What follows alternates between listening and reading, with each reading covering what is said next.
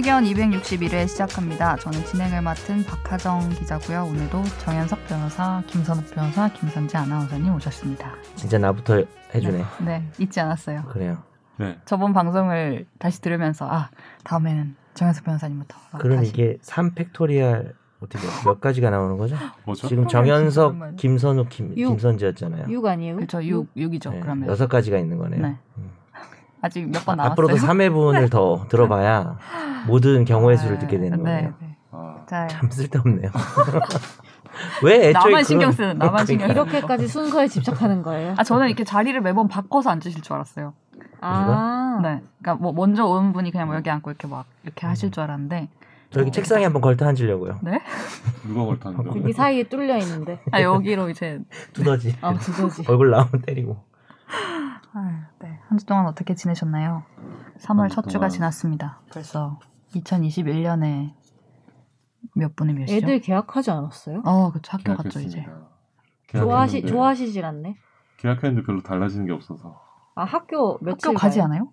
학교 가는데 일주일에 3일 세 가나 번. 이틀 가나 세 번. 세 번 가나 저학년은 아. 많이 가고 고학년은 적게 가는 것 같은데 맞나 그죠? 진짜 이게 사회 사회적 학습 학습을 해야 되는 시점인데 진짜 네 맞아요. 얘들 어떻게 잘하지? 음. 뭐 우리 애뿐만이 아니더라도 걱정이다. 어 제가 전에 저는 방송 때 얘기 안 했어요. 이거 코로나 음. 이게 학교 내 전염률이 엄청 낮다고 미국에서 음, 음. 뭐 학교- 어떤 거- 학교 근거가 있나 안에서 보다. 그부 그러니까 학교 있나 보다. 어, 아이들 사이에서는 전파율이 되게 낮아서 오히려 아이들이 집에 있는 게 더 위험하다. 어. 나는 오늘- 실제 미국에서 실제 조사해 보니까 뉴스 보니까 어 디 고등학교 계약하자마자 음. 터졌던데. 거기- 아 그래요? 그, 네. 아, 그 학급 내 전파 아니지 않을까요? 혹시? 모르겠는데 하여튼 있었어요. 고- 두 분이서 해결했으면 좋겠는데요. 아, 일단은 뭐가 맞는지. 대립하는 것 같은데. 하여튼 미국이 좀 공기가 달라서 그런 거 아닐까? 근데 학교 확진자가 뭐 네. 많이 보진 못했으니까 그러니까. 뉴스에서. 그러니까 그게 음. 전체 숫자 대비로 놓고 봤을 땐. 적겠죠. 그리고 또 학교에서 확진되면 심각한 문제니까 보도는 잘 되고. 광문고 축구 클럽이네. 축구는 아, 네, 좀더 네. 비말이 많이 튀지 않을까요? 그래서 아, 그러네요. 그럴 거라 좀. 생각하고 있습니다. 네. 아 이거 허위 정보일 수 있으니까 음. 축구 클럽 소속으로 합숙 훈련을 하던 중에 발생. 아 그러면 그러면 제 먹고 이야기가 사는 좀더 거니까. 신빙성이 어, 있군요. 알겠습니다. 근데 제목만 보고 win. I win. 제목만 보고 고등학교에서 났다 그렇죠, 그렇죠. 봐. 아 이게 진짜 저- 이게 정말 언론이 문제군요. 저, 전그 얘기 정확한 들었어요. 전달. 그 어느 학교 어느 어느 지역이더라 송파 쪽인가 까먹었는데 네, 뭐 4학년에 한 명, 6학년에 한 명 확진자가 있어서 네. 이제 학, 전 학, 학년 애들 다 음. 검사 받더라고. 그 네, 얘기는 네. 들었어요. 그게 학교에서 확진된 건 아니, 감염된 건 아니죠, 네, 사실. 네. 어. 음. 맞아요. 학교는 이제 그만큼 위험하고 또 중요하니까 얘기 음. 보도가 되는 거겠죠. 사실 제가 이거 그, 그, 그 시사인 기사를 보고 봤는데 이걸 이걸 통해서 사실 교육의 그 빈부격차가 엄청 극심해지고 있다. 이건 전 세계적인 현상이라고 아? 하더라고요. 음. 왜냐하면 그거 아세요? 사립학교 지원율이 올해 최고를 달렸어요. 아, 그러니까 이미 사립학교는 이 상황에서도 정상적인 수업을 온라인 수업도 다 줌으로 하고 그랬거든요. 그런 시스템 같은 시스템이 빨리 이미 다 빨리빨리 해서 실제로 우리 딸내미 친구 유치원 친구인데 걔는 모 사립학교를 다니는데 모든 수업을 줌으로 하는 거예요. 온라인 클래스, EBS 온라인 클래스 말고 그러니까 이미 학습 격차가 코로나로 인해서 엄청나게 이게 이것이 다시 또 이제 빈부격차로 이어갈 수 그리고 있는 학원도 어, 우리나라 학원도. 경우에 보내니까 그리고 과외도 이제 과외를 이제 부르는 거죠 집에 음. 선생님을 그러니까 그게 되는 네, 곳과 안 되는 되는 되는 재력이 있는 사람과 또안 되는 사람과 차이가 확실히. 구분돼서 저는 솔직히 이런 그러니까 왜냐하면 아이들 때 이 2, 3년 단계에서 있었던 현상이 계속 계속해서 이제 가속화될 수 있기 때문에 교육이랑 좀 그런 측면 있잖아요. 그래서 저는 올해는 좀 교육부가 좀 결단을 내려서 좀 백신 접종 이렇게 확대와 더불어서 음. 음. 좀 해야 되지 않을까. 이거 되게 큰 문제일 것 같아요. 나중에 되면 사회 현상이. 그리고 출산율도 되게 큰 문제거든요. 음. 아 근데 왜 갑자기 너무 진지한 얘기를 해주세요? 저희 아버지가 백신 네. 맞으셨거든요. 우리도 뭐 어. 진지한 얘기 할 때도 있는 거지. 아스트라 맞으셨어요? 아, 아스트라제네카 아, 그쵸. 맞으셨어요. 의료업계 네, 네, 종사자니까. 부작용은 없으셨어요? 뭐. 그날은 되게 쌩쌩하시고 음. 그래도 혹시 몰라 쉬었는데 그 다음 날 좀 그 독감 백신 맞았을 때 저는 어. 약간 좀 춥고 막 열나고 약간 그런 이런 정도는 증상이 있겠다. 있었다가 지금은 또 괜찮아요. 음, 네, 그쵸. 일종의 명현 현상이죠. 네, 네. 네, 한의학적으로 말했나 너무. 명현. 네. 네. 그랬다고 음. 하더라고요. 음 그랬구나. 아버님 괜찮으세요? 그러면 네. 지금은? 지금 음. 그 얘기했잖아요. 어, 괜찮다고. 네. 혼자서 어, 뭐 검색해 보시다가 어. 아니, 아니, 방금까지 괜찮다는 아버님 검색해 본 거. 아니에요? 아니, 아버님 안 나와요 김선재 안 아빠 나와요, 해도. 안 예. 나옵니다. 아 지금 갑자기 회사에서 뭐 물어봐가지고 아 네. 귀찮은 녀석들 진짜 왜 이렇게 물어? 네, 죄송합니다. 아니, 네. 방송 중에 그렇게 업무를 처리하시면 됩니까? 아 제가 요새 좀 요새 그렇습니다. 지금 요새 좀 힘듭니다. 네, 요새 알겠습니다. 알겠습니다. 네, 힘든 점 잘 알겠고요. 힘듭니다. 근황은 힘듭니다. 네, 넘어가겠습니다. 매우 상태 안 네, 좋습니다. 힘든 소식 잘 들었습니다. 네네. 김선욱 변호사님의 된남 순서입니다. 샤방가이님이 달아주셨습니다. 정변, 김변은 선재 아나운서에게 무심해서 어쩔 수 없지만 음. 박하정 진행자님은 살짝 언급해 주셨어야죠. 뭘? 어쨌든 자 3월 6일 7일부터 SBS 라디오 러브 FM 주말 오전 6시 7시에 김선재의 책하고 놀자 방송이 시작됐어요. 와, 와! 그 유튜브 wow 그거 한번 좀 한번 좀 부탁드립니다. wow. 감사합니다. 예. 아침이라 잘 안 되네요. 네. 최영아 아나운서가 진행할 때부터 종종 듣곤 했는데 책 좋아하는 김선재 아나운서가 본인 이름 걸고 진행하게 되어서 기분이 좋네요. 3월 6일 첫 방송 잘 들었습니다. 담당 PD가 우리가 아는 이승훈 PD가 맞나요? 맞아요. 어, 바로 그 뭐, 이승훈입니다. 오랜만에 듣는 이름이네요. 음. SBS 라디오 러브 FM 김선재의 책하고 놀자 홈페이지에 들어가서 프로그램 제목 옆에 있는 좋아요도 꾹 눌러주세요. 감사합니다. 이런 네, 아니, 들으시는 분이 그거 왜. 저번 방송 때 말씀해 주 하셨어요? 저한테. 저희가 시작하기 전에 이제 하기 전인가 끝에 후엔가 이제 내가 그때 너무 늦게 왔었나? 그때? 아니 아니 무슨 라디 라디오 이제 시작하시고 이런 얘기를 들었는데 어, 어, 어. 네 어. 방송 시간이 바뀌었다는 얘기 방송- 들었지 무슨 어, 방송인지 무슨 본인이 얘기 안 했어요. 맞아요. 어, 예. 저희는 본인 좀 입으로 얘기해야 되는 건가요? 관계잖아요. 네. 네. 생일도 생일이라고 말해줘야 이 정보가. 너무 정확해가지고 뭐 덧붙일 게 없어요. 이게 없어요. 맞고 그 이승훈 PD와 함께 하는 것도 맞고. 아, 네. 최종 의견에서 함께 하다가 네. 정말 간만에 몇 네. 년 만에 함께. 저 아니 간만에 봤어요. 저는 미국에서 오신 줄도 몰랐어요. 아 언제 왔대요? 그 이승훈 선배가 미국에서 왔는데 네. 아침 프로, 새벽 프로를 하다 보니까 저랑은 음. 마주칠 음. 일이 없었던 거예요. 아. 이때까지. 그래서 왔는지도 몰랐다가 이거 한다고 해서 이제 저도 오랜만에 어, 봤는데 네, 뭐 음. 그래서 같이 하게 됐고 음. 네, 책과 관련된 뭐 음. 그럼 뭐 게스트도 있어요? 게스트가 없는 코너가 없어요. 아 그 게스트 다 있죠. 다 게스트가 네, 네. 있는 프로그램이에요, 이게. 어. 완전히. 그래서 뭐 책 신간 소개하는 것도 있고 저자가 저자 뭐 어, 인터뷰도 하고. 있고 책과 관련된 것들을 하는 뭐 한, 한 편에 한 몇 권 정도 소개하나요? 일단 한 시간씩 이틀이잖아요. 이게 주말 프로니까. 네. 근데 코너가 세 개니까 기본 세 권 플러스 이제 어떤 코너 한 여러 개. 권 소개하기도 하니까 음. 뭐한 대여섯 권을 소개하지 않을까요 하루에? 네. 네. 그럼 러브 FM이면은 107.7이 아니라 뭐죠? 103.5. 103.5죠. 아, 이거 다시 듣기가 안 네. 나오던데 이제부터 듣겠습니다. 어, 팝 아직 안 올라갔을 수도 있는데 첫 번째 아. 주 이번 주 처음이어가지고 네. 팟빵이나 뭐 유튜브는 그- 없죠? 혹시? 없고 고릴라나 이제 고릴라. 팟빵. 음성이죠 음성 예, 예, 예. 라디오니까 음. 오케이 들을게요. 안 들어도 괜찮습니다. 저는 듣기 한다고. 근데 책을 안 좋아해가지고 아. 그냥 놀자 했으면 들었을 텐데 책하고 놀자 아, 책을 뭐 책을 아, 안 책을 안 읽어도 좋아하는데 책을 계속 만들잖아요. 그러니까 죽겠다는 죽을 것 같죠? 아무튼 안 읽어도 들을 수는 있으니 들을 수 있는 내용들이니까 저 한 번은 들어볼 네, 겁니다 감사합니다. 파이팅 네. 전 계속 듣겠습니다. 아, 감사합니다. 여섯 시라고? 아침 아침이에요 아, 아침 근데 다시 듣기로 들어도 돼요. 아니 괜찮아요. 네. 저는 라이브로 듣겠습니다. 이 시간에 깨어 있겠다는 인증. 아침잠이 점점 없어지고 있어요. 인증해야 될 것 같아 밤잠이 많아지고 아침잠이 없어지고 있어요. 큰일이에요. 끝났습니다. 챙겨 드릴게요 네, 네. 감사합니다 댓글 끝났네요 네 다음은 청취자의 법률 댓글 사연- 하나 있었어요 아니? 미안 있어요 꿈꾸나니까 어디서? 너무 미안하다 아니 아니요 말씀하세요 그 네이버 클, 네. 클립, 오디오 오디오, 클립? 클립의 댓글 아, 그래요? 예, 읽어드릴게요 오디오? 네 비밀 댓글입니다 라고 하나 있었어요 아, 저 비밀 댓글을 제가 못 읽겠 우린 못 읽어요 어떻게 읽어요? 못 읽지 않아요? 어떻게 읽어요?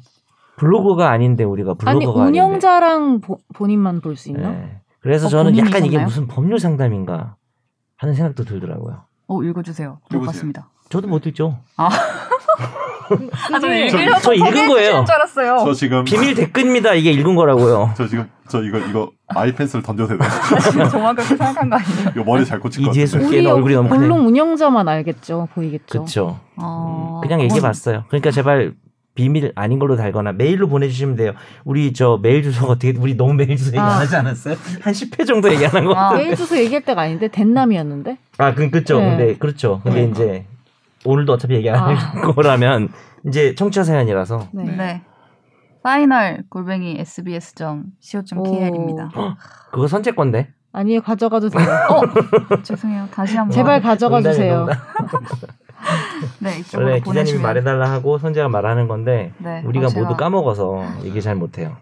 아, 정말 그 사이에 우리 겹찬이. PD가 자기가 볼 수 있다고 비밀 댓글. 그렇죠. 어, 그래서 그렇죠. 읽을 수 있게 되었어요. 예, 이름 없음님이 비밀 댓글로 달렸습니다. 정 변호사님 방탄 아니고 방판 드립에 터졌습니다. 일주일 동안 일만 하느라 죽을 것 같다가 유일하게 웃었네요. 저 정말 열심히 일하시는 분들이 보람 느끼는 것처럼 저도 드립 좀 더 열심히 하도록 할게요. 일주일 동안 한 번 웃으셨다니까 마음이 어, 가슴이 웅장해지네요. 웅장해집니까? 네. 어, 요새 가장- 그거 되게 유행하는 얘기죠. 그래도 뭐말 웅장해진다고. 많이 하던데요, 예. 어, 굉장히 진지하게 각오를 다지시는 표정. 네. 아, 근데 이걸 왜 비밀 댓글로 굳이 왜 비밀로? 방탄 부끄럽나 보죠. 방탄 네. 거기에 웃은 게 아, 웃- 웃은 자신이 부끄럽지 않아요. 그러네요. 네, 그래서 있겠네요. 그런 것 같습니다. 게다가 이름도 네, 없어요. 이름도 없- 네. 없고. 감사합니다. 부끄러워하실 필요 없습니다. 괜찮습니다. 네. 아, shy shy 시청자신 것 같아요. 애청자님. 우리 shy가 많아요. 저희 대부분 shy 아닙니까? 예, 길거리에서 서로 우리가 이렇게? 그러니까 서로 자기가 청취자라고 말 서로 안, 할, 안 하는 걸로 알고 있는데. 수치스러운 우리 거 듣는 게. 아, 아, 제가 시작하고 나서 아 사실은 나 그거 들어요라고 하시는 분 되게 많았어요. 아, 그래요? 네. 사실은 사실은 사실은 저 나 그거 듣고 있었는데 어 너 하더라. 의외로 저는 이렇게. 듣고 있어요. 뭐 이런 얘기 안 어, 하시나요? 네네. 아, 그러니까 이거를 뭐 굳이 알겠습니다. 저한테 제가 하니까 얘기하셨는지 모르겠지만. 음. 네. 고- 알겠습니다. 감사하다고 좀 전해주세요. 네. 다음은 청취자의 법률 사연을 진단해 드립니다. 날로 먹는 청사진.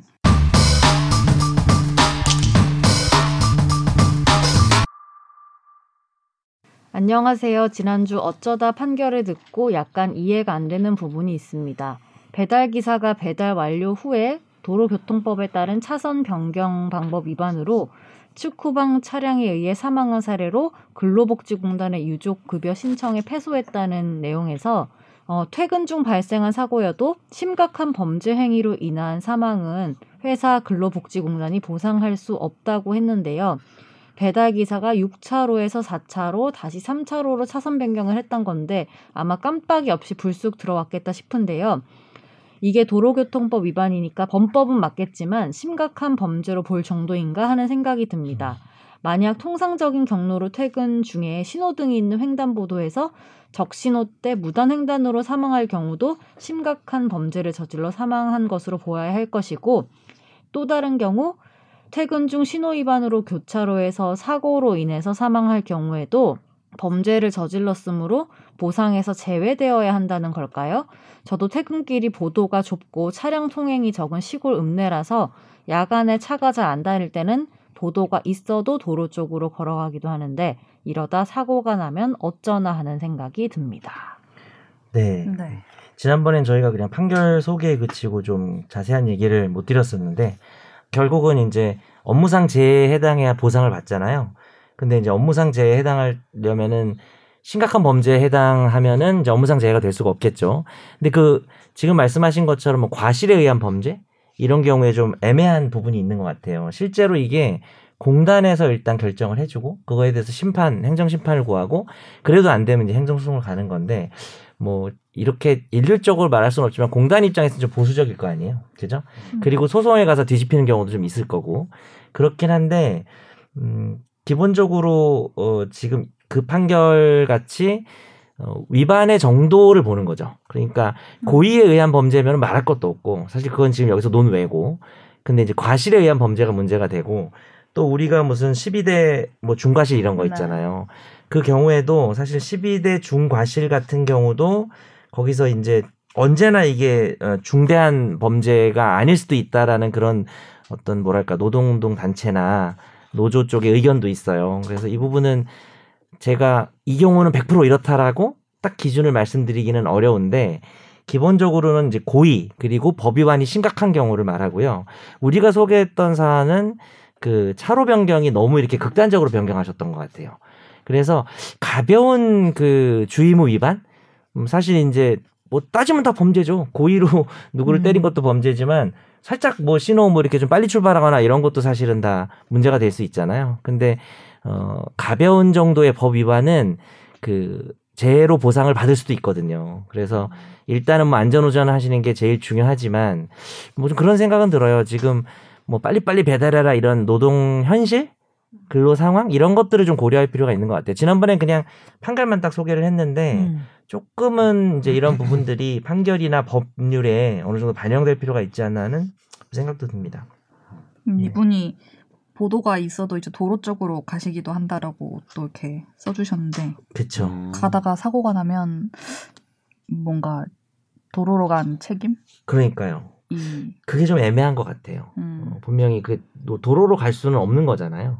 기본적으로는. 근데 너무 좁아가지고 애 시골 같은 데는 음. 그쵸. 서로 막 약간 붙어 있을 수밖에. 없는 그 데가 차도가에 아닐까요? 이렇게 음. 그냥 이렇게 가시는 것 같은데. 그러니까 그런 현실들을 법원은 좀 고려해 줄 수도 있지 않을까. 음. 그러니까 통상적인 업무상 불가피한 상황들이라면 재해로 인정될 수도 있다고 봐요. 근데 이게 이분이 딱 물어보시는 거에 대해서 된다 안 된다 딱 네. 일도양단으로 답을 드리면 좋은데 실제로 지금 그럴 수는 없는 네. 사, 사안이에요. 사안 자체가. 네, 조심해서 다니세요. 네. 네.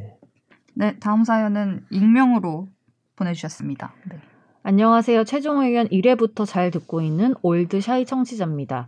최종 의견을 1회부터 쭉 듣게 된 건 당시 제가 라디오 PD 지망생이었고 뉴미디어로 부상하던 팟캐스트에서 어, SBS가 관심이 많아 보여서 뭐 건질 게 없냐 하는 마음에서였습니다.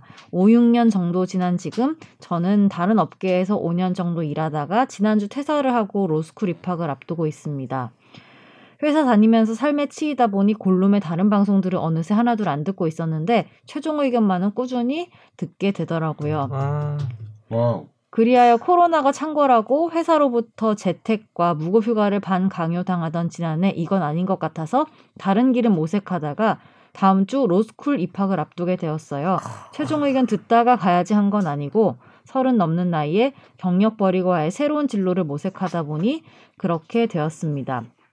그런데 고민이 있습니다. 저는 2월 중순 로스쿨 합격 통지를 받았습니다. 아주 아주 마지막 문을 닫고 입학한 셈인데요.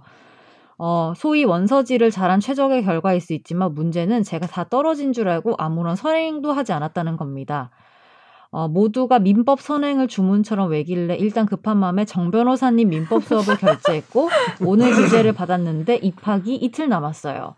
일단은 설레는 마음으로 인강을 듣기 시작했는데 어, 우선 단연간 목소리만 들어온 변호사님 드디어 얼굴 처음 뵈어 너무 반가웠고 어, 목소리랑 외모가 닮으셨어요. 못생겼다는 얘기네요. 하지만 그것도 잠시 선행 강의 OT 내내 입학 전 2회독을 강조하시는 모습에 쿠코다스 바사사 너무 비법 구체적인 거 아니에요, 사연이? 네. 박사의 나이도 많고 초반에 버벅거릴 것을 예상하고는 있습니다. 하지만 독하게 따라가려면 1학기 끝날 쯤엔 어느 정도 따라갈 수 있겠죠? 2회독 안 하고 가도 완전 망하는 건 아니라고 말해주세요. 아무튼 이렇게나마 소식 전해보고 싶었습니다. 제가 5년 전쯤에 어, 로스쿨 다니는 남자랑 소개팅 했는데 망했다고 사연 한 번 보낸 적 있었는데 부끄럽대요. 앞으로도 좋은 방송 부탁드립니다. 여력이 되면 만학도의 로스쿨 따라잡기 후속 사연도 보내겠습니다. 아, 음. 축하합니다. 축하합니다. 아, 뭐 이곳은 저기 자기 공부 상담하는 곳이 아니에요. 제가 학원에서 강의를 하고 있지만 제 따로 메일 줘 주시면은 한번 연락을 드리도록 하고 합격 너무 축하드리고 그 이제 공- 2회독은 음, 해도 됨- 해야 됩니까? 안 해야 됩니까? 이틀 남았는데. 궁금하죠. 예. 음. 이게 공부가 진짜 법 공부가 제가 하나만 얘기하면 진짜 ASAP가 제일 중요한 것 같아요. 딱 아, 그러면 이주- 이미 늦으셨다는 거네요. 일단 들어보세요. 2주, 3주 정하고 그 동안은 아무 짓도 안 하고 진짜 미친 듯이 하고 2, 3주를 놀러 가는 게 낫지. 이게 한 4주, 어. 5주 동안 뭐 조금 조금씩 놀면서 이렇게 찔끔찔끔 하면 제가 맨날 이제 너무 학원, 학원에서 하는 얘기라 좀 그렇긴 한데 8시간씩 20일 공부한 사람과 음, 4시간씩 50일 공부한 사람. 그럼 곱하면은 똑같죠. 160시간, 200시간이거든요. 아, 더 많잖아요. 어, 근데 이제 160시간 공부한 사람이 훨씬 잘한다. 왜요? 왜요? 그러니까 이게 법학이 다른 과목도 비슷하지 않나 싶은데 이 체계가 너무 이렇게 날줄 시줄로 쌓여 있어 가지고 음, 하루 양이 많고 단기에 이렇게 딱 해야 이게 연결이 잘 돼서 연결되는 과목이거든요. 그러면은. 이분은 초단기로 이틀 만에 하면 되겠네요. 할 수 있느냐가 문제인 거죠. 이틀 동안 다 볼 수 있냐. 어, 초단기로 음. 효과적으로. 그래서 이분이 학기에 들어가면 진짜 정신이 없어요 로스쿨이. 그래서 방학 때 미친 듯이 해야 되거든요. 음, 근데 일단 뭐 원칙은 그런데 이미 뭐 늦었다. 주어진 아니 아니요 주어진 상황에서 차선으로 결제 취소되나요? 네. 이틀 들었습니다. 어, 저기 혼자라서 좀 공격적인. 궁금하잖아요. 취소되면 이렇게 많이 돌려드릴 수는 없습니다. 몰라요, 얼마죠? 위약금 몇 프로입니까? 전혀 몰라요 전혀 진짜 뻥 아니고 음. 아. 누가 취소를 하는지 마는지. 그래서 한번 어 저도 반가워서 얘기를 해봤는데 이게 시- 사실 우리가 이제 법률 사연을 보내는 곳이니까. 근데 이분은 그래도 우리들 계속 물은 거지. 그동안 사연도 보내신 분이고 네, 나중에 한번 직접 뵈요. 네. 최종 의견과 거의 같이 음. 성장하신 이런 이런 느낌이었어요. 아, 들으면서 그냥 독자적으로 성장하신 것 같아요. 네, 저희 혼자 최종 의견 때문에 간거 것도 아니라면서요.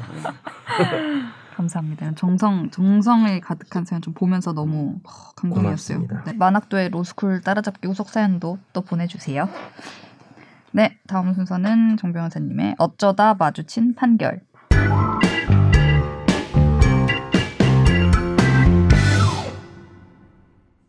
A 씨는 2013년부터 2014년 이웃집에 사는 B 씨를 강제 추행하고 성폭행한 혐의로 재판에 넘겨졌습니다. 피해자인 B 씨는 소아마비를 앓아서 보행에 어려움을 겪는 등 다리에 장애가 있었고 오른쪽 눈은 사실상 보이지 않아 지체장애 3급 장애인으로 등록돼 있었는데요. 성폭력 처벌법 제6조는 강간죄의 경우 신체적인 또는 정신적인 장애가 있는 사람에 대하여 강간죄를 범한 사람은 무기징역 또는 7년 이상의 징역에 처한다. 그리고 강제추행의 경우 장애가 있는 사람에 대해서 강제추행의 죄를 범한 사람은 3년 이상의 유기징역 또는 2천만 원 이상 5천만 원 이하의 벌금에 처한다고 규정해서 가중처벌하고 있습니다. 그리고 재판에선 이 피해자 B 씨를 성폭력 처벌법에서 말하는 신체적 장애가 있는 사람으로 볼 수 있는지가 쟁점이 됐는데요. 1심은 장애인 강간, 장애인 강제추행 등의 혐의 대신 일반 강간, 강제추행 혐의만 인정해서 징역 3년에 집행유예 5년을 선고했고 2심도 피해자에게 성적 자기 결정권의 행사를 특별히 보호할 필요가 있는 정도의 신체적 또는 정신적 장애가 있다고 인정하기 어렵고 A 씨가 범행 당시 피해자가 장애 상태에 있었음을 인식했다고 보기도 어렵다면서 항소를 기각했습니다. 그리고 최근 대법원은 A 씨에게 이렇게 선고한 원심을 파기하고 사건을 광주 고등법원으로 돌려보냈습니다. 그렇죠. 네, 이게 뭐 성범죄를 저지른 사실에 대해서는 뭐 논란이 없는데 그 장애인에 대한 것이면 훨씬 가중 처벌되고 있는데 1, 2심에서는 어, 외관상 장애인으로 보이지 않았다. 그리고 이 피고인이 그걸 인식하기도 어려웠다라고 얘기를 했었는데 어, 대법원에서는 이제 뒤집힌 거죠. 그래서 더 중하게 처벌될 수 있게 된 상황입니다.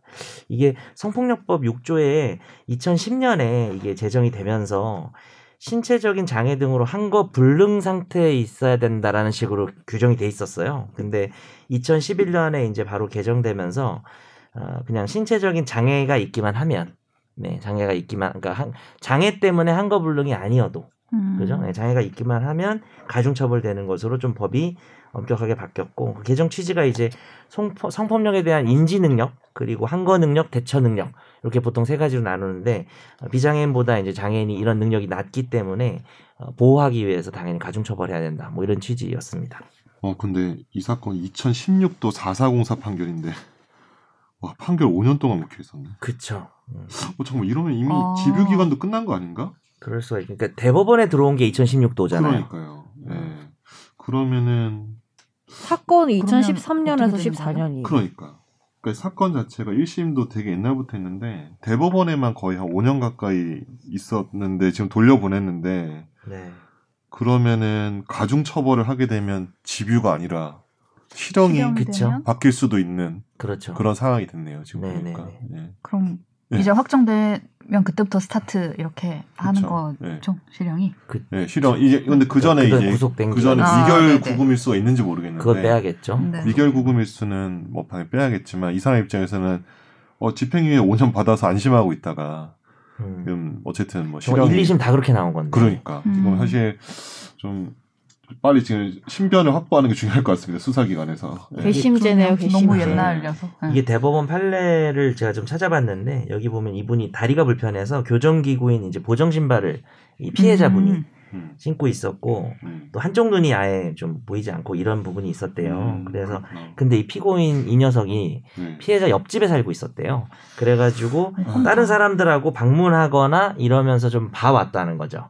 음. 그러면 피해자가 다리를 전, 전다든지 하는 거를 음. 충분히 알 수 있었다. 그래서 아마 요런 사실관계가 1, 2심에서 좀 음. 명확하게 안 밝혀졌다가 음. 그, 그러니까 사실 원래 우리가 대법원은 법률심이지만 그렇죠. 뭐 사실관계에서 새로 드러난 게 있으면 이렇게 내볼 수도 있는 거잖아요. 그러니까 검사가 아마 그런 걸 냈을 수 있겠죠. 어. 그래서 뭐 그런 것들에 대해서 좀 여타를 밝히느라고 좀 오래 걸렸는지 음. 음. 아니면 뭐 그냥 법리적 논쟁이 있었던 건지 뭐둘 근데 중에 저는 하나겠죠. 되게 네. 뭐 내가 법조인이 아니어서 그런지 몰라도 음.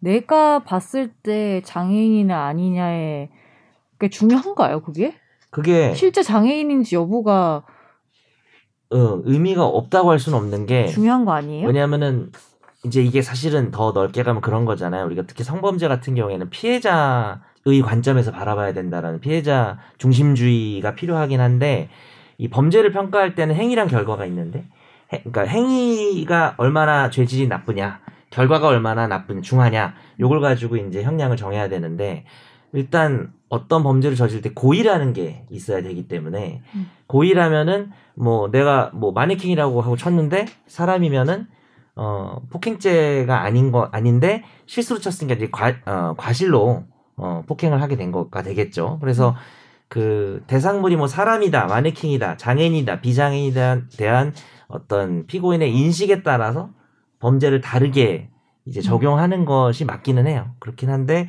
어 그런 건 있는 것 같아요. 대법원이 아마 이게 1심, 2심에서 과연 이런 사실관계 전혀 몰랐을까? 그건 아닌 것 같은데 대법원이 좀더 어, 처벌을 강화한 거죠. 좀더 음. 이제 이 정도면 충분히 인식한다 이런 식으로 해서 좀 더 그 장애인 성폭력 범죄가 처벌 어, 그걸로 적용되기 더 용이하게 어, 법률 적용한 게 아닌가 뭐 그런 노력은 좀 있는 것 같아요. 근데 인식 자체는 있어야 되기 때문에 네 그렇습니다. 알겠습니다. 전 예전에 그 판결도 지금 어떻게 되는지 모르겠는데 뭐 이렇게 인터넷에서 채팅처럼 해가지고 뭐 서로 약속이 됐는데 모르는 척 하고 우리가 뭐 성관계를 하는 것처럼 하자라고 했는데 실제로는 그 여성이 피해자였던 거예요. 그러니까 음. 전혀 모르는 상태로 맞아 맞아. 그러니까, 그게 그 그러니까 판결이 어떻게 나죠? 여, 그러니까 여성은 몰랐고 모르는 전혀. 사람이고 네.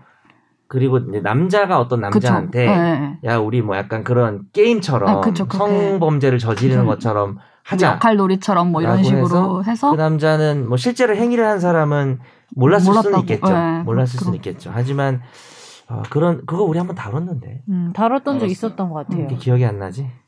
아무튼 갑자기 그게 생각났어요. 그 그런- 인식 그런- 인식에 대한 부분 그런 경우도. 이제 일단 그렇게 그런 상황을 이용한 사람이 당연히 우리가 이제 뭐 간접정범이라는 것도 있고 음. 남을 이렇게 잘 모르는 걸 이용해 가지고 네. 자기가 직접 행위하지 않아도 똑같이 그 범죄로 처벌되거든요. 음. 그리고 행위자도 만약에 뭐 상황을 인식 충분히 뭐 인식할 수 있었다고 보이면은 고의가 뭐 미필적 고의 같은 게 있다고 보이면 뭐 성범죄로 처벌될 수가 있는 그런 상황이죠.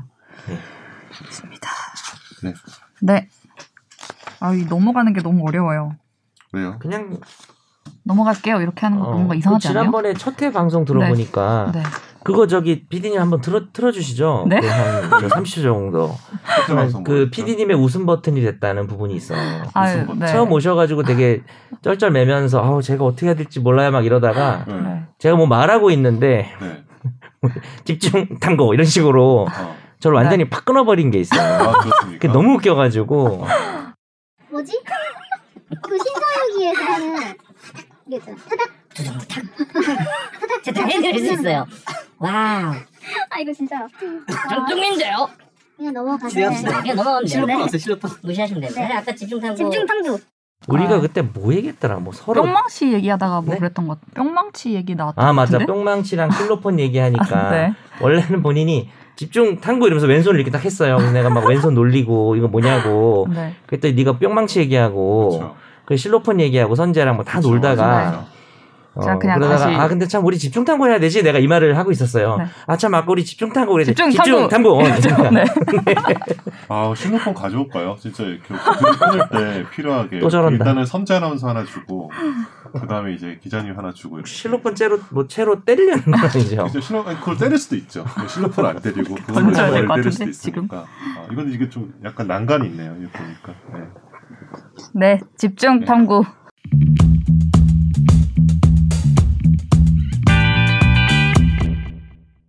네, 이번 주에는 지금 지난주쯤부터 가장 논란이 되고 이 세상을 들썩이고 있는 LH 직원들의 땅 투기 의혹에 대해서 얘기를 한번 해보겠습니다. 지난 2일에 이제 민변 등에서 시흥 광명 3기 신도시 예정지 LH 직원들이 100억대 사전 투기를 했다 이런 의혹을 폭로했는데요. 대출을 대규모로 받아서 발표 이전에 그 해당 토지들을 샀다라는 거고요. 그래서 이제 문재인 대통령까지 나서서 전체 전수 조사를 시행하라, 청와대 직원도 조사를 하라. 그리고 어제 이제 뭐 홍남기 경제부총리를 포함해서 대국민 사과까지 나와서 조사를 진행하고 있는 상황입니다.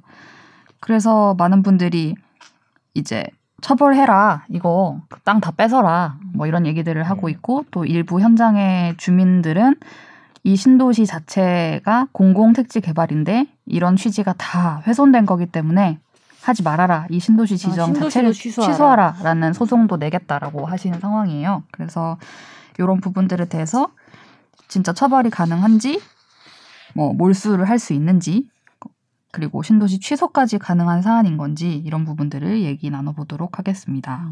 네. 네.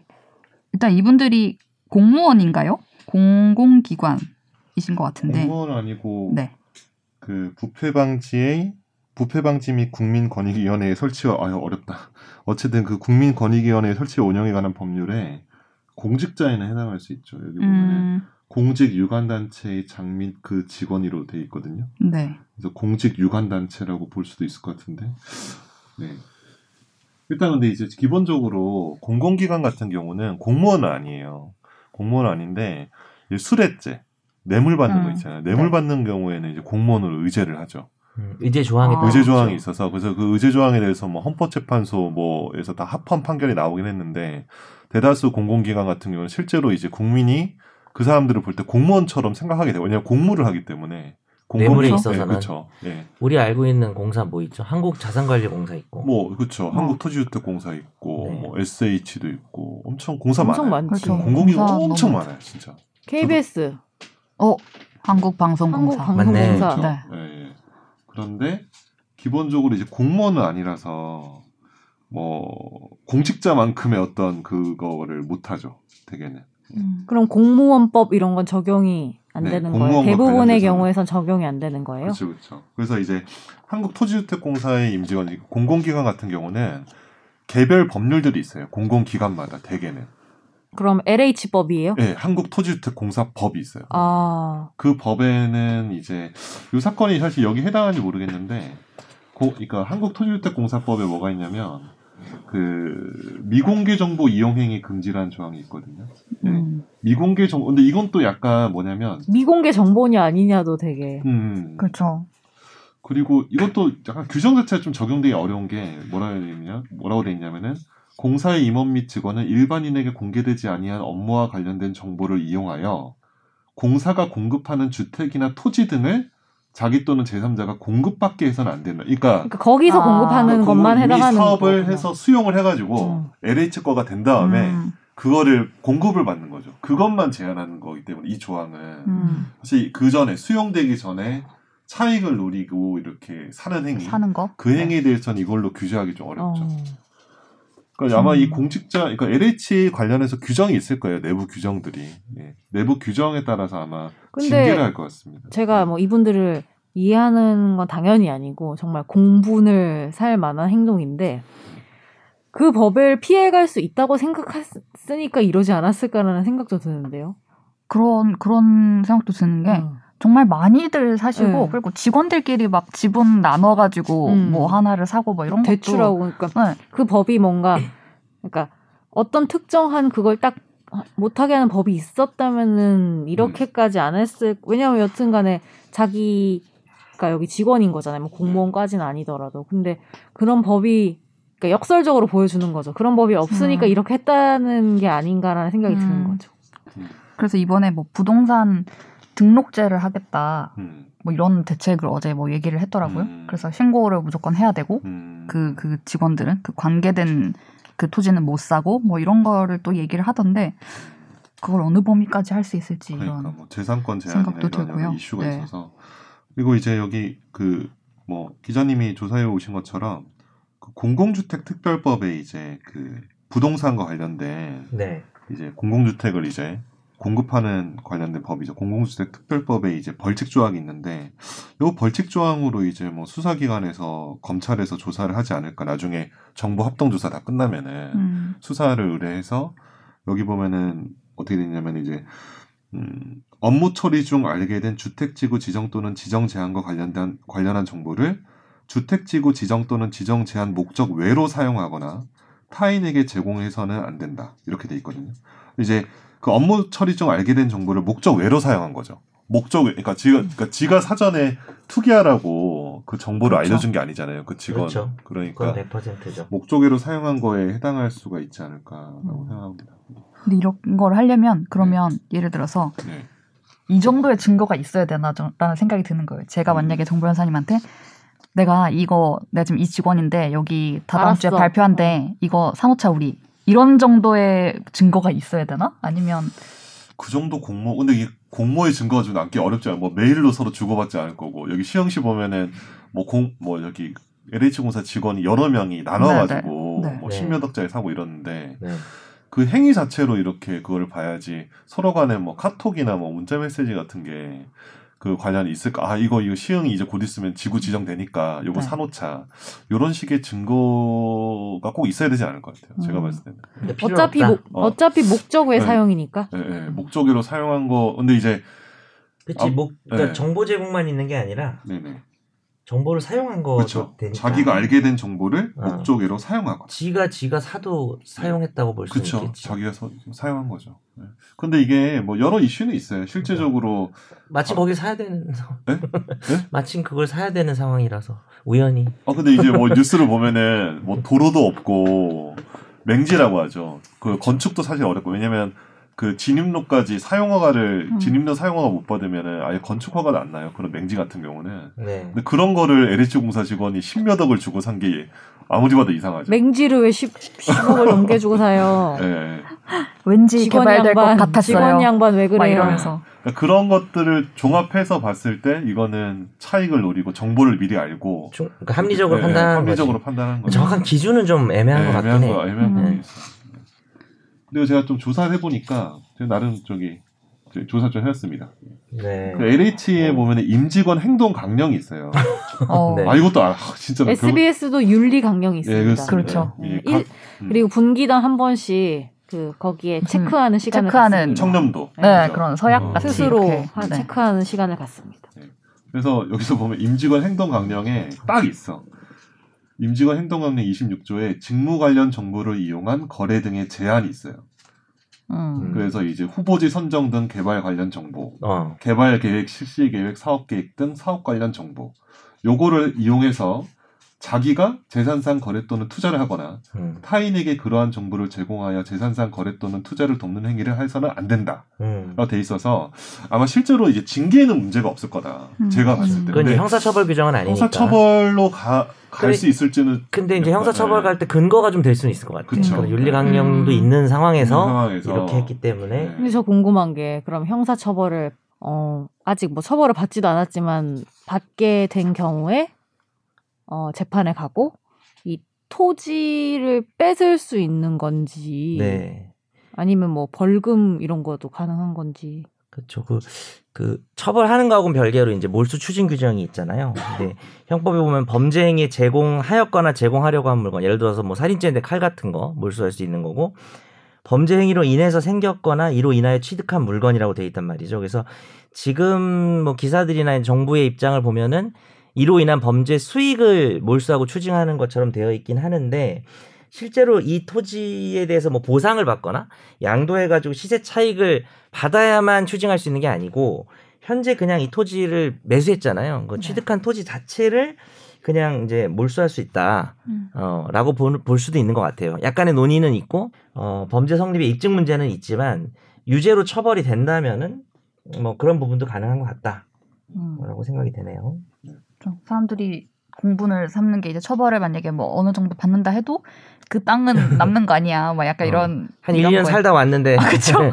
50억이면 좀 해볼 만한데 뭐 이런 아. 심리도 있잖아요 우리한테 해먹었는데 아, 네. 아닙니다. 절대 네? 그러면 안 돼요 마음의 아닙니다, 소리가. 들린 것 같은데, 아닙니다. 어디서? 네. 혼잣말이 나요. 그래서 이제 그 현장에서 땅을 파신 분, LH 직원인지 모르고 파신 분도 있고, 뭐 이런 광명 시흥 모르지 분들이 겉으로 봐서는 그쵸. 말도 안 알수 하면은 없지. 그래서 그런 분들이 그 직업은 무엇인가 뭐, 뭐 이렇게 안 물어보잖아요. 아, 근데 저. 넘어가기 전에 궁금한 게 네. 그러면 또 다시 어떤 편법이 나올 수 있다고 생각이 되는 게 어, 그러면 네네. 내가 하면 안 되는 거니까 네. 아까 타인에게 뭐 정보를 주는 것도 안 된다면서요. 근데 네네. 만약에 음. 어떠한 정보도 안 주고 내가 내 남편한테 에 헴 이러면서 정보는 전혀 안 주고 아 실제로 아, 그, 내가 어, LH 직원인데 내가 LH 응, 직원이고 내 남편한테 음. 그 거기 땅을 사라 이유는 묻지 말고 이렇게 하면 어떻게 돼요? 잘 안 사지 않을까요? 이유를 묻지 말라 그러면. 아 그래도 어, 어떤 어쨌든. 정보도 누설하지 않았고 뭐 내가 가족이든 내가 친구든. 내가 산 것도 아니니까 그런 식으로 하는 것도 아니, 문제가 근데 되나? 본인이 사용한 거잖아요. 자기가 알고 있는 정보를 그러니까. 목적 외로. 아 어. 그러니까 매수 내 땅이 행위를? 누가 하거나 그죠 그죠 매수 행위를 응. 누가 하거나 그다음에 그 매매 계약의 당사자가 누가 되는지는 아. 더군다나 지금 부부를 예를 들으셨는데 그럼 친구면요? 친구 어. 그냥 친구가 좋아서 친구가 어. 이익을 봤으면 친구를 좋겠어. 생각하는 이웃이라서 도와주고 싶어가지고 타인에게 제공 또는 누설해서는 안 돼. 그러니까 타인이잖아요. 부부도 타인이고 사실은. 근데 네. 누설한 건 아니니까 엄밀히 말하자면 그냥 제공. 약간 아 들어가요. 근데 약간 묵시적 제공이겠죠. 아. 그러니까 만약에 부부 정도 아니고서는 음. 묻지 말고 하여튼 10억 주고 사 그러면은 잘안 음. 사잖아요. 나도 그쵸. 선우기가 사라 그러면 안 사요. 샀어야 되는데 맞아. 하셨어야죠. 맞아. 네. 그때 그 주식 근데- 이러면서 막. 그래서 이제 그게 살 정도가 되면은 그리고 뭐 자기 배우자가 하는 거는 거의 자기의 이익으로 볼 수도 있고 물론 부부 음. 별산제지만 그래서 결국은 처벌 받, 받을 걸로 보입니다. 네. 아니 근데 이게 사실 그 불.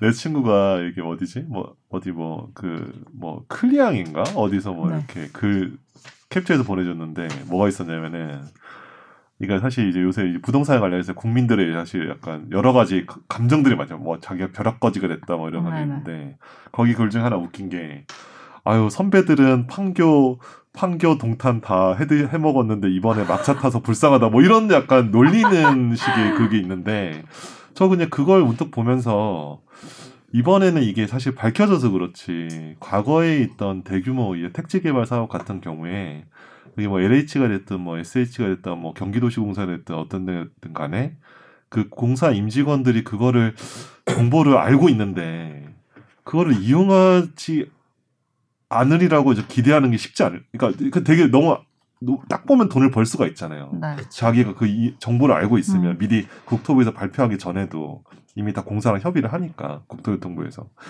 참 옛날 것까지 다 조사하다 보면은 네.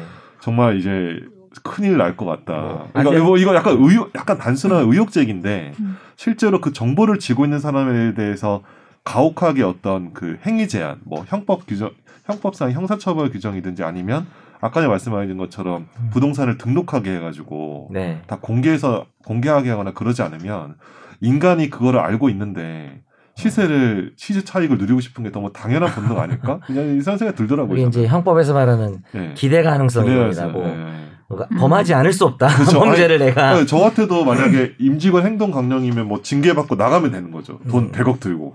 어쨌든 지금 내가, 아까 말했던 게 마음의 소리가. 다시 네. 나왔습니다. 어쨌든 LH 직원을 좀 옹호하는 발언을 하셨네요. 아, 아니, 옹호하는 게 아니고요. 그러니까, 적어두겠습니다. 그러니까 이거 아니 중요한 중요한 뭐냐 제도적인 장치를 김- 만들어야 되는데 지금 김선호? 제가 처벌 조항들 같은 거 보니까 음. 약간 미비한 부분이 있는 것 아. 같아요. 실제 처벌 가능성이나 이런 게 만만치 않을 것 같다. 그러니까 이제 예. 중하게 처벌을 어. 해야 된다는 생각은 들죠. 예, 근데 저- 이제 그거에. 비해서는 네. 법 규정이 못 따라오고 있는 못거 따라가고 있다. 인간이라면 예. 당연히 그런 네. 본능을 가질 상황이기 때문에. 예. 규제가 더 확실히 있었어야 된다. 있었어야 된다. 예.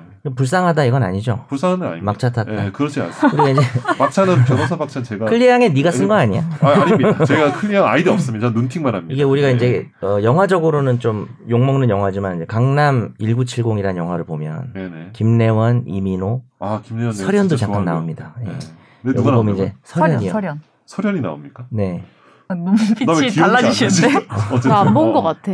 그래요. 너무 좀 잔인해요 영화가. 아 근데 그렇습니까? 그래서 이제 거기 보면은 그 당시에 이제 예. 강남이 이제 부상하는 과정에서의 그 아, 유착이나 이런 그런 뭐막 예, 그런 이런 것들? 그, 그때가 이제 시초였죠 어떻게 보면. 그렇죠. 음. 그때 뭐 영동고랑 뭐 중동고 뭐 그쵸 영동 영동이죠 말 그대로. 영동이 뭐의 준말인 거 아시, 아세요? 영동이요? 영동이 뭐의 준말이게요? 강남에 여기 아는 사람 영동이 별로 있어요? 없다. 그 영화에 나와요. 영등포의 동쪽이라서 영동이에요. 아 진짜요? 옛날에는 서울역을 중심으로 해서 경인 그 국철 아, 네. 있죠. 철도. 철도 쪽으로 이렇게 발전이 됐기 아. 때문에 영등포가 엄청 번화가였는데 음. 영등포의 동쪽은 그냥 영동이야 그냥. 어. 아, 그래서 영동 개발이고. 할아버지 잘 들었어요. 감사합니다. 네, 네. 얘기. 감사합니다. 네. 우리 할아버지는 아는 게 너무 많아. 우리가 제가 뭐 저기 게. 법, 법 말고는 좀 많이 압니다. 할아버지 잘 어렸을 때 모르는 것 같아요. 6.25 피난하셨다는 얘기도 아니요, 들었어요. 전 아니, 아니 그건 모릅니다. 네, 그건 저도 들어서. 그건. 38년생 아니에요? 빠른? 아닙니다. 전혀 아닙니다. 아, 네. 70년대 끝자락에 태어났습니다. 그래서 이런 취소 이걸 취소 해야 된다. 지정 취소? 공- 네, 신도시 그거는 집가 안 오르게. 아니 이미 공공주택이라는 그 공공의 취재가 훼손됐다. 이거는 뭐 약간 어. 이런 주장이신데 그거는 그래야 약간 사이다일 것 같긴 한데. 그거 그 지정 취소의 그 요건에 해당하지 않을 것 같은데 여- 아마 없을 것 같아요. 그 법에 정해진 이것 때문에 취소를- 지정 취소하기는 어렵지 않나요? 네, 왜냐하면 지정 취소 자체가 하자가 있는 뭐 절차적 하자가 있거나 지정 자체가. 네, 어. 내용 자체에 하자가 있거나 뭐 그런 건 아니니까. 네, 아니고 지정되기 전에 어떤 그 행위가 있는 사인의 행위가 있는 거잖아요. 그러니까 정확히는 뭐 시행자의 직원의 행위가 있는 건데 그게 지정 취소 사유는 아니라는 거죠. 그거는 음. 아, 어렵다. 그냥 얘들을 처벌을 확실하고 제대로 하는 게 낫죠. 네네. 그리고 앞으로 진짜 공직자에 준해서 재산 공개나 어, 적어도 부동산에 관해서 부동산의 거래와 취득에 관해서는 음. 제한을 둬야 되는 게 맞는 것 같아요, 진짜. 네. 그거는 정말 왜냐면 그러니까, 그러니까 공사 네. 뭐 공직자나 이런 경우에는 네, 공직자 공직자는 사실 재산 공개 다 하잖아요. 네네 그렇죠. 근데 이런 것처럼 이제 토지 개발과 관련된 관련돼서. 그 특별히 음. 같은 경우에는 이제 적어도 토지에 대해서는 부동산에 대해서는 그러니까 부동산에 대해서는 이제 취득이나 뭐 등록 같은 거를 다 제한을 둬야 되겠다 공개도 하고 동사는 괜찮고요. 동산은 뭐 사실 그 사람들 네. 상관 소관 사항이 아니잖아요. 네. 동산 어떤 그냥 동산 있어요? 다이아 그랜드 뭐, 피아노 이런 거 그랜드 피아노 그냥 해봤어요. 야마 뭐 이런 거. 방송이 지금 시간이 너무 빨리 끝난 것 어, 같아서 너무 빨리- 아니, 아무 말이나 해봤어요. 아니 근데 나 어, 궁금한 게 이게 네. 여튼 뭐 처벌을 하든 몰수를 하든 뭘 하든 간에 네. 다 찾을 수는 있어요? 누가 그랬는 누가 얼만큼 찾기는 어렵겠죠. 아, 그게 전수조사하면 그게 쉽지 않을 것것 같아요. 어? 어디 이거, 어디 이거 전수조사하면은 가족관계 등록부 다 그러니까. 달아가지고 사촌까지는 어. 사촌까지 다 찾을 왜냐면 이게 본인 아니고도 많을 것 같은데. 그러니까. 그렇죠. 수 친척. 명의로 해가지고 하면 근데 이제 8촌까지 가려나 어쨌든 뭐. 아. 아 진짜로 아니 정말 8촌까지도 써야죠. 이런 시색을 누리려면 그 정도 머리는 써야 되지 않겠습니까? 네. 그렇죠. 이번 주 중에 1차 조사 결과가 나온다고 하는 것 같더라고요. 그래서 아 그리고 참고로 제가. 이번에 그 변창흠 이제 국토부 네. 장관이 자기 그러니까 뭐 라디오 인터뷰에 뭐 약간 무리가 있었잖아요. 네, 네. 아니 이게 수용되면은 시세보다 오히려 낮은 금액으로 감정 평가를 받는데 이게 시세 차이가 약간 뭐 의문이다 이런 식으로 남겼다가 이제 핵폭탄 맞고 이렇게 음, 뭐 네네. 이낙연 대표한테 이렇게 멱살 한번 잡히고 이렇게 해서 정정했는데 실제로 이제 수용되는 경우는 감정 실제 토지와 토지에 한해서는 음. 적어도 토지에 한해서는 시세보다 낮게 감정이 되는 건 맞아요. 어, 실제? 그래요? 네. 실제 어, 정말로 그건 맞아요. 그런데 보상금을 그렇게 준다는 중요한 얘기지. 거는 위에 있는 지작물들, 묘목, 아, 뭐 버섯, 맞아요. 뭐 이런 것들이 버섯이. 굉장히 사실은 그 보상을 많이 받아요. 영업 보상 관련, 뭐 여- 지작물 보상이나 영업 보상. 그래서 나무를 심은 거예요? 그래서 그러니까 그래서 묘목을 심은 거예요. 그래서 아. 집가만 딱 봐서는 그래서 이게 사실 네. 이 아니 아까 그 예, 기사 예. 보니까 뭐 희귀 수종 로목 심고 막. 그렇죠. 왜냐면 그게 LH 공사 직원들 자기들이 지작물 보상 평가를 다 하기 때문에 알아요. 잘 알지. 잘 알기 때문에. 그게 보상을 많이 받는구나. 그래서 이 아. 행위가 사실은 땅만 샀으면은 음. 이렇게까지 저는 사실 이제 보상 관련 사건을 해- 많이 많이 해봤으니까. 하니까. 근데 땅만 샀으면 내가 보기에는 그 변창흠 저- 그러니까 국토부 장관의 말이 맞을 수도 있어. 사실 진짜 음. 음. 시세보다 낮게 감정이 나와. 그말 자체는 맞지만은 실질적으로는 올바른 표현이 아닌 거죠. 그쵸. 네. 하지만 영업 보상이나 지작물 보상, 이주 대책과 관련된 어떤 분양권을 준다거나, 네. 그죠? 분양권 받으면 그런 거를 또 종합적으로 네, 차익이 음. 물론 그쵸. 생기잖아요. 빅픽처를 그렸군요. 그쵸. 좀 더. 그래서 열받는 거예요, 사람들이. 땅만 산다고 이렇게 화 안 내요. 제가 봤을 때는. 진짜 잘, 잘 아는 사람들이 한 그런 티가 나는 음. 그런 느낌이에요. 그러니까요. 우리 아까 뭐그 오기 전에 왜 변홍사 변호사요? 아니 변, 변호사요? 변홍사 변호 진짜 변호사는 해놓고 변홍사. 나무 심고 뭐 네. 네. 그런 거 그쵸. 봤어요. 예. 그 면목이 비싸니까. 네. 버섯도 많이 네. 버섯도 버섯 재배가 많이 하는 그런 방법 중에 그러니까 양봉 벌통 같은 거. 아. 그러니까 저 그런 편법 엄청 많이 그러니까 하거든요. 다들 양봉 요, 요 작은 면적에 되게 많은 생산이 되는 네, 걸 그것처럼. 말하는 거구나. 네. 그래서 그 좁은 땅에 별게 다 있어. 양봉도 하고 버드나무도 심고 묘목도 막 자라고. 재밌네요. 대표적인 거 몇 개만 더 말해주세요. 그러니까 버섯이랑 양봉이 되게 대표적이에요. 버섯이랑 의, 그러니까, 이- 음. 그러니까 버섯은 이렇게 아세요? 나무에다가 음. 이렇게 아, 아그 그치. 그 붙여놓죠. 식재를 해가지고 씨 음. 심어서 거기 네. 자라잖아요. 그런 통나무도 엄청 깔려 있을지도 몰라요. 나 사실 뉴스를 다 안 봤는데 음, 음. 그 보상을 정확히 안다면은 물론 그것도 이제 급조하면 안 되고 한 몇 년 정도 했거나 그런 사업 소득이 인정이 돼야 돼요. 나름 노력을 했겠네. 노력을 한 근데 그런 것들이 아직 언론에는 보이진 않더라고요. 묘목만 보이더라고요. 자기가 가서 농사 짓고 뭐 음. 관리하고 그런 거 해야 되는 거 아니에요? 다 해야죠. 근데 뭐 관리를 두면 되는 거 아니에요? 음. 어차피. 아 그래요? 그리고 직접 안 해도 돼요. 그걸로 이제 팔아서 수익을 얻었다는 증거도 있어야 돼요. 뭐 경자 유전도 음. 아니고 뭐 음. 직접 꼭 할 필요는 없는.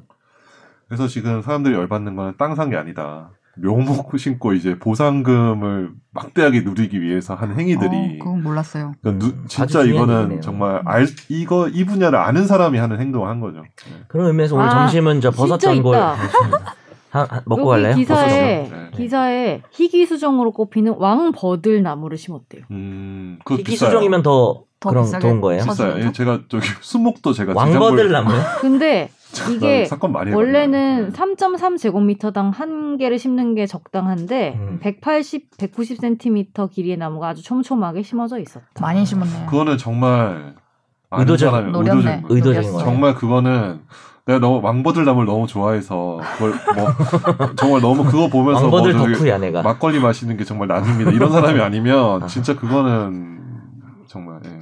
그러니까 어떻게 아는 저- 건 어떻게 검색했냐? 아니 여기 그러니까 뭐 뉴스 검색어를 기사 뭐라고 쳤는데 그냥 LH, LH 왕 버들 나, 나무라고 쳤어. 아니? 연합 뉴스 기사예요. 아니 검, 검색어가 뭐냐고. 검색하지 않았어요. 아, 여기 떠 진짜? 있어서 봤어요. 오. 그건 좀 그러니까 사람들이 열받을 만한 것 같아요. 그러니까요. 어. 너무 좀 너무 진짜 꼼수가 눈에 보이니까. 음, 진짜 어떻게 이렇게 다 어디까지 찾아서 했는지 모르겠어. 그러네. 음, 그렇습니다. 그렇습니다.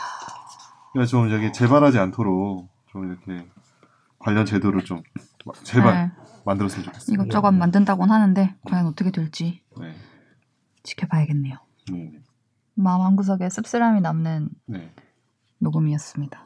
나는 묘목을 심을 땅이 없어요.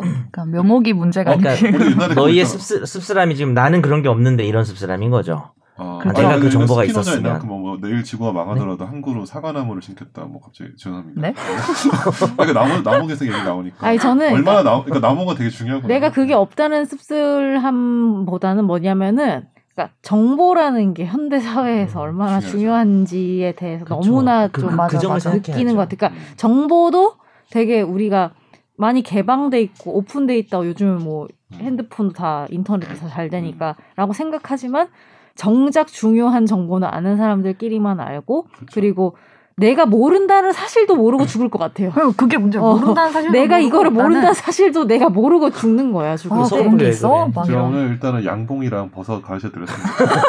그리고 정, 정보가 땅을 사서 정보는.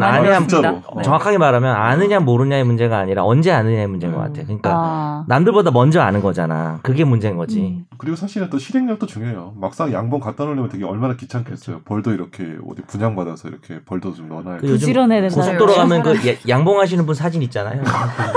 윤태규인가요? 그런 분들 다 그런 거 아니야. 그분 제가 오해하지 어제 마십시오. 지난번에 어디 갔다 오는데 두 번 봤어요 고속도로에서.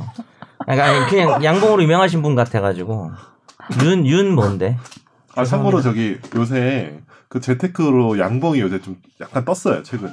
음, 돈이 많이 되나요? 아, 양봉이 은근히 좀 돈이 된대요. 그래서 가평 쪽에 양봉 많이 하신다고. 그게 뭐 시세 차익을 노리고 하는 것 같지 않고. 일단 야, 우리 시간 올 때 와야 돼. 죄송합니다. 뭐 있어? 이상한 얘기를 하네. 양봉 저 지금 찾아보고 있는데 뭐 없네요. 양봉. 네, 아무튼 그 그렇습니다. 네. 정보의 대- 네. 빈익빈 부익부도 큰 것 같아가지고 그게- 씁쓸합니다. 그게 거의 전부인 것 같아요. 음. 요즘 음. 지금 현대 사회에서는 그렇죠. 실제 실물 보이는 그러니까 그냥 실물보다 부자인 게 문제가 아니고 음. 정보가 권력이고 어떻게 보면 그게 또 그러니까. 불을 낳고 이렇게 계속 음. 반복되는 것 같아요.